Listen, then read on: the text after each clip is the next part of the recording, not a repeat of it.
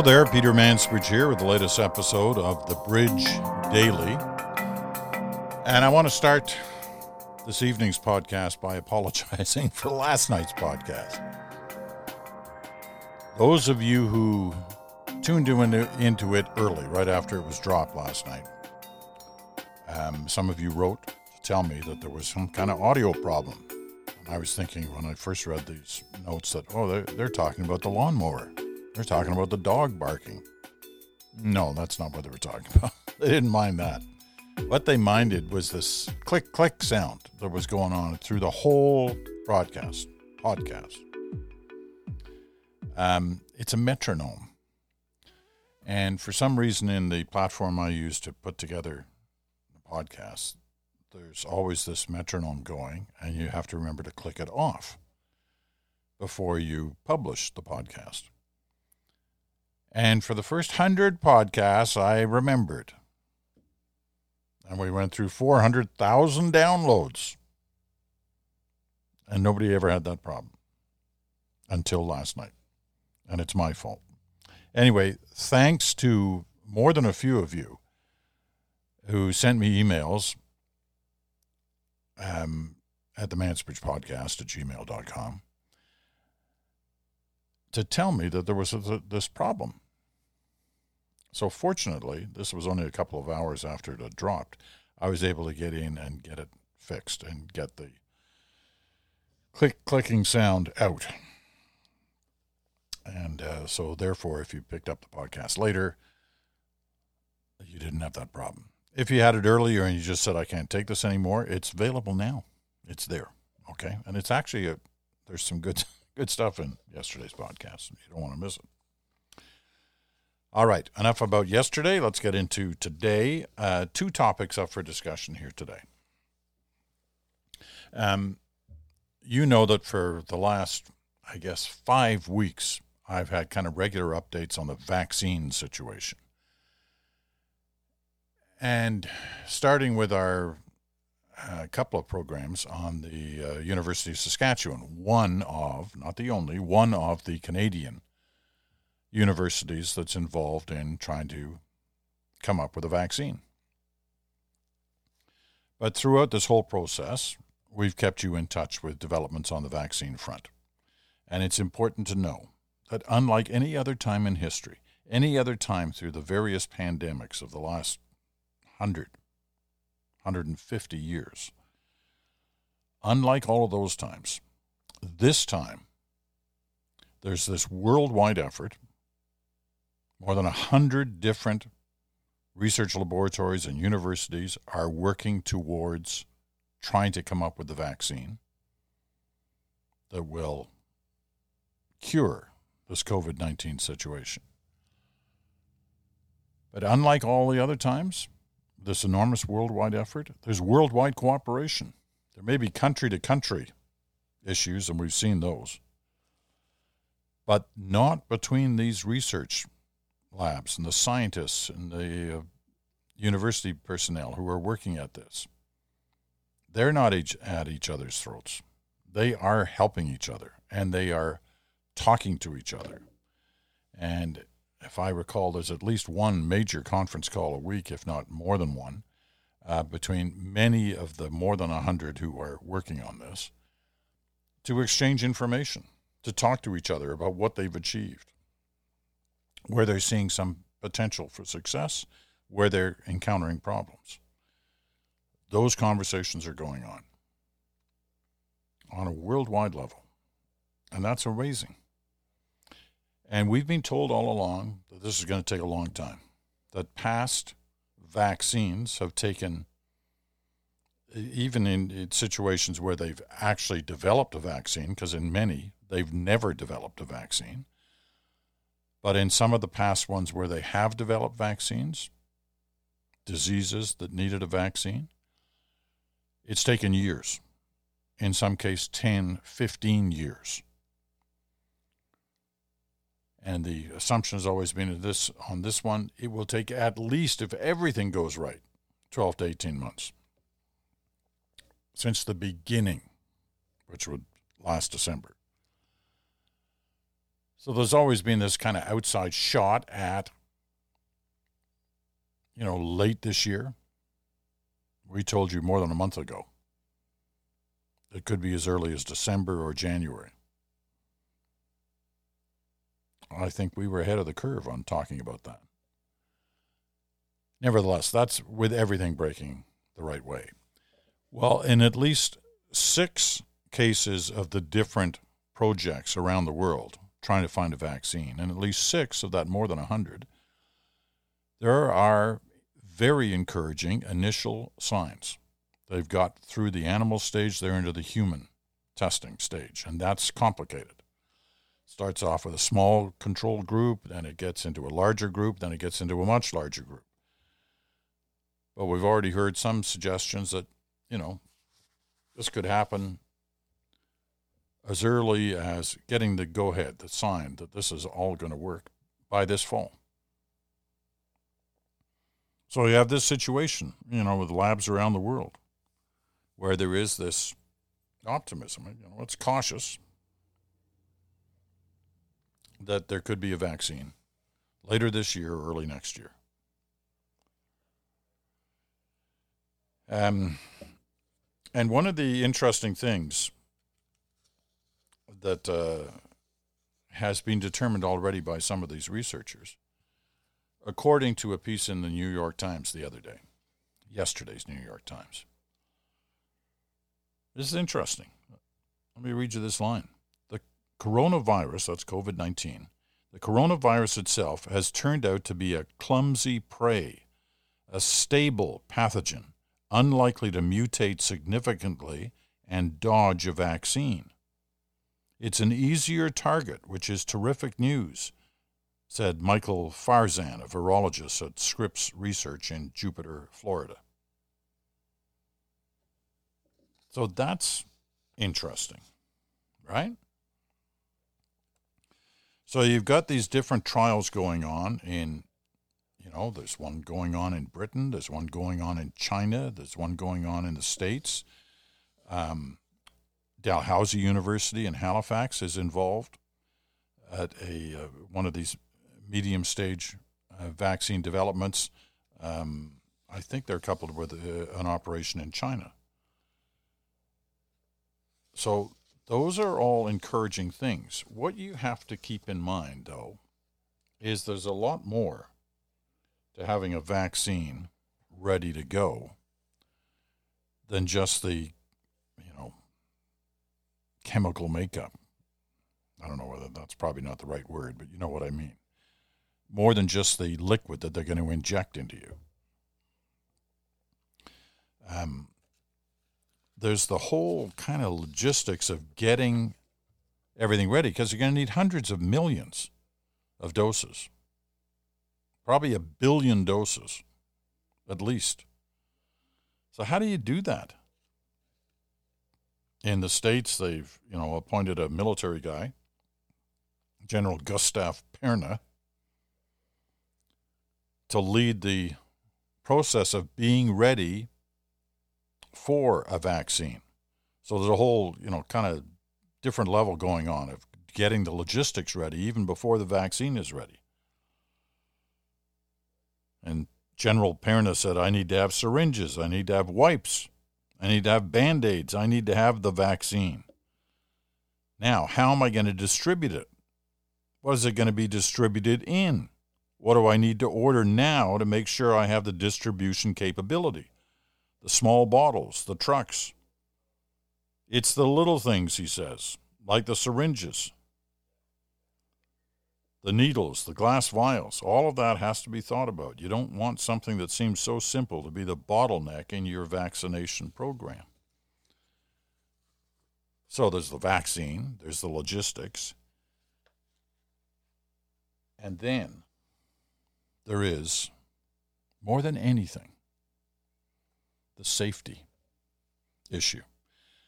That's one of the reasons vaccines have taken so long in the past years before they're ready to be used in the general population because they're checking the safety of it. I mean, think about this. If you rush into a vaccine program this fall, where you're going to vaccinate hundreds of millions or a billion people, you better be damn sure you know what's in that vial. You better be 110% confident in the safety of what you're going to inject into people around the world. Right? Now, they're convinced they're they certainly fully understand that issue. But it's one that I think we have to keep remembering as some excitement grows around this whole issue of a vaccine. I mean, we saw this week when the White House got all charged up and very Trumpian about the announcement on Monday. And then what happened? The market took off. The stock market went up Monday, Tuesday, or not Monday. Yeah, I guess Monday, Tuesday, and Wednesday. I'm not sure where it is today.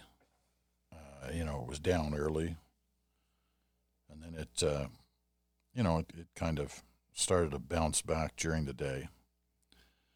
Um, but anyway, it's kind of flat overall. So that's your vaccine update. And basically, what that update is, there's every reason to be encouraged about what's going on by the great scientists and researchers around the world. There's every reason to be excited about that. But there's also every reason to be realistic about when it is that just might be available. Now, here's topic number two. A couple of days ago, I uh, wrote to my old friend, the author and historian Jack Granatstein. Jack and I have done many shows together. You know, the beaches of Normandy, in the Netherlands, around the VE Day issues, Vimy Ridge. I think we were together there for the 90th anniversary of Vimy Ridge. But uh, Jack is also an expert, obviously, on all things Canadian in terms of our history, not just the military ventures. Anyway, I wrote to Jack the other day, I think it was last weekend, and I said, you know, I, I'm kind of puzzled because I'm trying to imagine when this is all over, how, how will Canadians look back at this? How will this period be taught in our schools? 20 years from now, what will people be saying about the great pandemic of 2020, 2021, however long it lasts? And I said to Jack, I said, the reason I'm asking that question is because I'm I don't see actually a lot in the history books about the 1918, 1919 pandemic where more than 50,000 Canadians died. 50,000 Canadians died in that pandemic. And we were only a country of 8 or 9 million at that point. You know, we're looking at between 5 and 6,000 dead now. That number is obviously going to grow, but it's not going to grow a lot. And we're a country of 33, 35 million. Right? So that was a horrible time for Canada 100 years ago. But I don't see a lot. You know, sure, it's referenced, but I don't see a lot written about it. It's not one of those kind of like significant markers about the first half of the last century. I said to Jack, why, why is that? And he answered and he said, You're right. There's not a lot written about that. There are a lot of different reasons. One, we just come out of the Great War, World War One, where we'd lost 60, 65,000 people, soldiers. The country was trying to rebuild and recover after that. Internationally, there was the growth of fascism, which we know all led to which place. There was the stock market crash of the late 20s, the depression of the 30s, and people tended to kind of not forget about what had happened in the pandemic of 1919, 1920, but it kind of they kind of moved on from it. So I thought this would be worth reminding us of a couple of things about that time because it's remarkable the number of things that are similar today as to what they were 100 years ago. You know, in 1918, when this all started, Canada was a nation fully mobilized for war. And the following year confronted the problems of returning to peacetime. I asked Jack to help me out on this. He pointed me to a to an article written by Mark Osborne Humphries called In Death's Shadow The 1918 19 Influenza Pandemic and War in Canada. As I said, you know, tens of thousands of people died between September of 1918 and June of 1919. Now, how did it spread? How did Canada sort of wind up with the flu, which at the time we called the Spanish flu? Although it had nothing to do with Spain. Nothing. The reason I got the name Spanish flu is because there was no censorship in Spain during that time in 1918 when other countries at war had censorship, including Canada. So while this sickness was ravaging through different parts of the world, when it hit Spain, the Spanish writers wrote about it. And that was how the world found out about it. And that's why they called it the Spanish flu. Where did it really start? Still unclear all these years later. One possible area was northern France and southern England, and it was spread by the troops who caught the disease. The other is the American Midwest, where troops were training. And the other, the interior of China, Okay? Nobody knows for sure where it started. But those are the three most likely areas. And so, as the uh, Mark Osborne Humphries article writes, wherever it began, the flu was first identified in the late winter of 1918 and then spread around the world over the next six months, sickening many people but causing few deaths at first. During late July 1918, something about the virus changed, making it more infectious and deadlier. A final wave circled the globe again in the winter of 1919, reverberating into yet unscathed corners of society, affecting Australia and New Zealand well into 1920. Now, this is interesting. This I did not know until I read this article that Jack Granatstein sent to me by Mark Osborne Humphries. When the pandemic began in Canada, the two most senior levels of Canadian government, that's the provinces and the feds, had a very limited role in public health. Didn't even have a Ministry of Health. Ottawa was primarily responsible for maintaining an antiquated maritime quarantine system to ensure diseases didn't come into the country. That's all. That's the extent of public health for Ottawa at that time. Most public health issues were instead managed at the municipal level, and that meant that the country was a patchwork of regulated, semi regulated, and unregulated cities. again, here I'm reading from the Mark Osborne Humphries piece that Jack sent me. Now, This didn't stop the disease. When it got into the Canadian Corps in France by mid June, that's when it started to take off through the Canadian troops. Right? And listen to this. What about in Canada itself? Before the troops came home, how did this disease first get moved through Canada? two ways. On the East Coast, the deadly wave of flu reached Canada in the second half of September 1918 with American recruits on their way to Europe. Also spread across the country with Canadian soldiers destined for Siberia.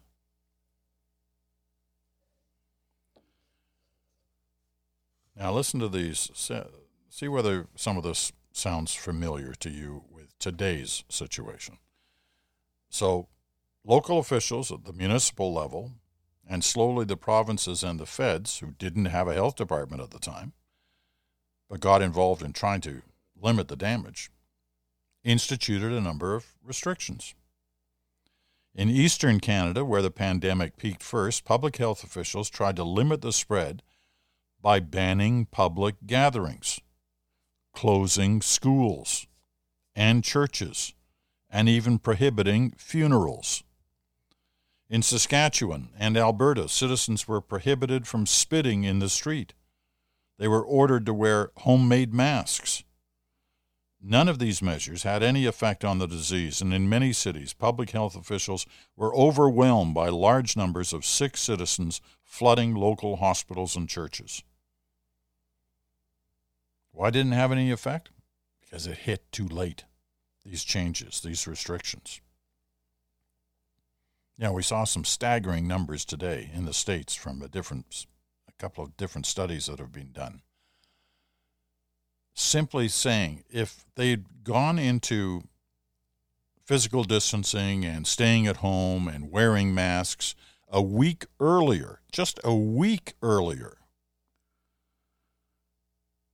than had been, uh, as was the case this year, they would have saved tens of thousands of lives. Two weeks earlier, instead of looking at a death tolls now into the 90,000 range, they would have been looking at a death toll much, much, much smaller.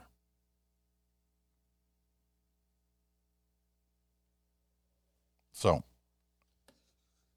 go back 100 years, you see what happened when you weren't ready. And you moved slowly into trying to deal with the situation. Now, picking up just a couple more sentences from this article. Once again, I thank Jack for sending it along. The Great War and the 1918 influenza were dual crises that brought about significant changes in Canadian public health. As the, as the Colonist in Victoria, BC, the newspaper noted, the mandatory call to service under the terms of the Military Service Act had revealed that Canadians were not as healthy as many had once assumed.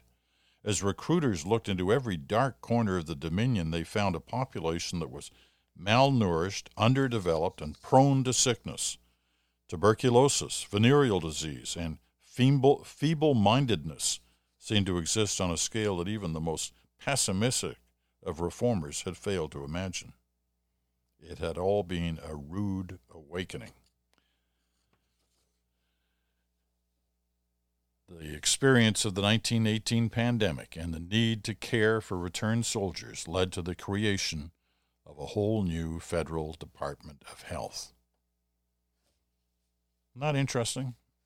So when you hear about the Department of Health and the health minister and the way they're dealing with this situation now, none of that existed when this hit a hundred years ago. And as a result of it hitting, as a result of all those people dying in Canada, they created, among other things, the Department of Health and the beginning of a massive change in the way social programs operate in Canada, social programs that didn't even exist before then. So, what do we take from that experience to see what happens here in Canada moving forward? Well, we see some of the ways to deal with the situation haven't really changed that much. They didn't talk about physical distancing there. And that seems to be more than anything the biggest factor in the slowing down of this disease this time. But on a more substantial level, in terms of how the country and how society is going to operate moving forward once this has been dealt with, those questions are still very much at play. What will happen to long term care facilities? What will happen to retirement homes? What will happen to preparation? On one of the one of the recommendations at that time, 100 years ago, is you got to have much better situation with masks and the equipment to deal with people who fall ill to a pandemic. But within 20 years, those recommendations had been forgotten. And the mind was taken up on other things, like the approaching Second World War.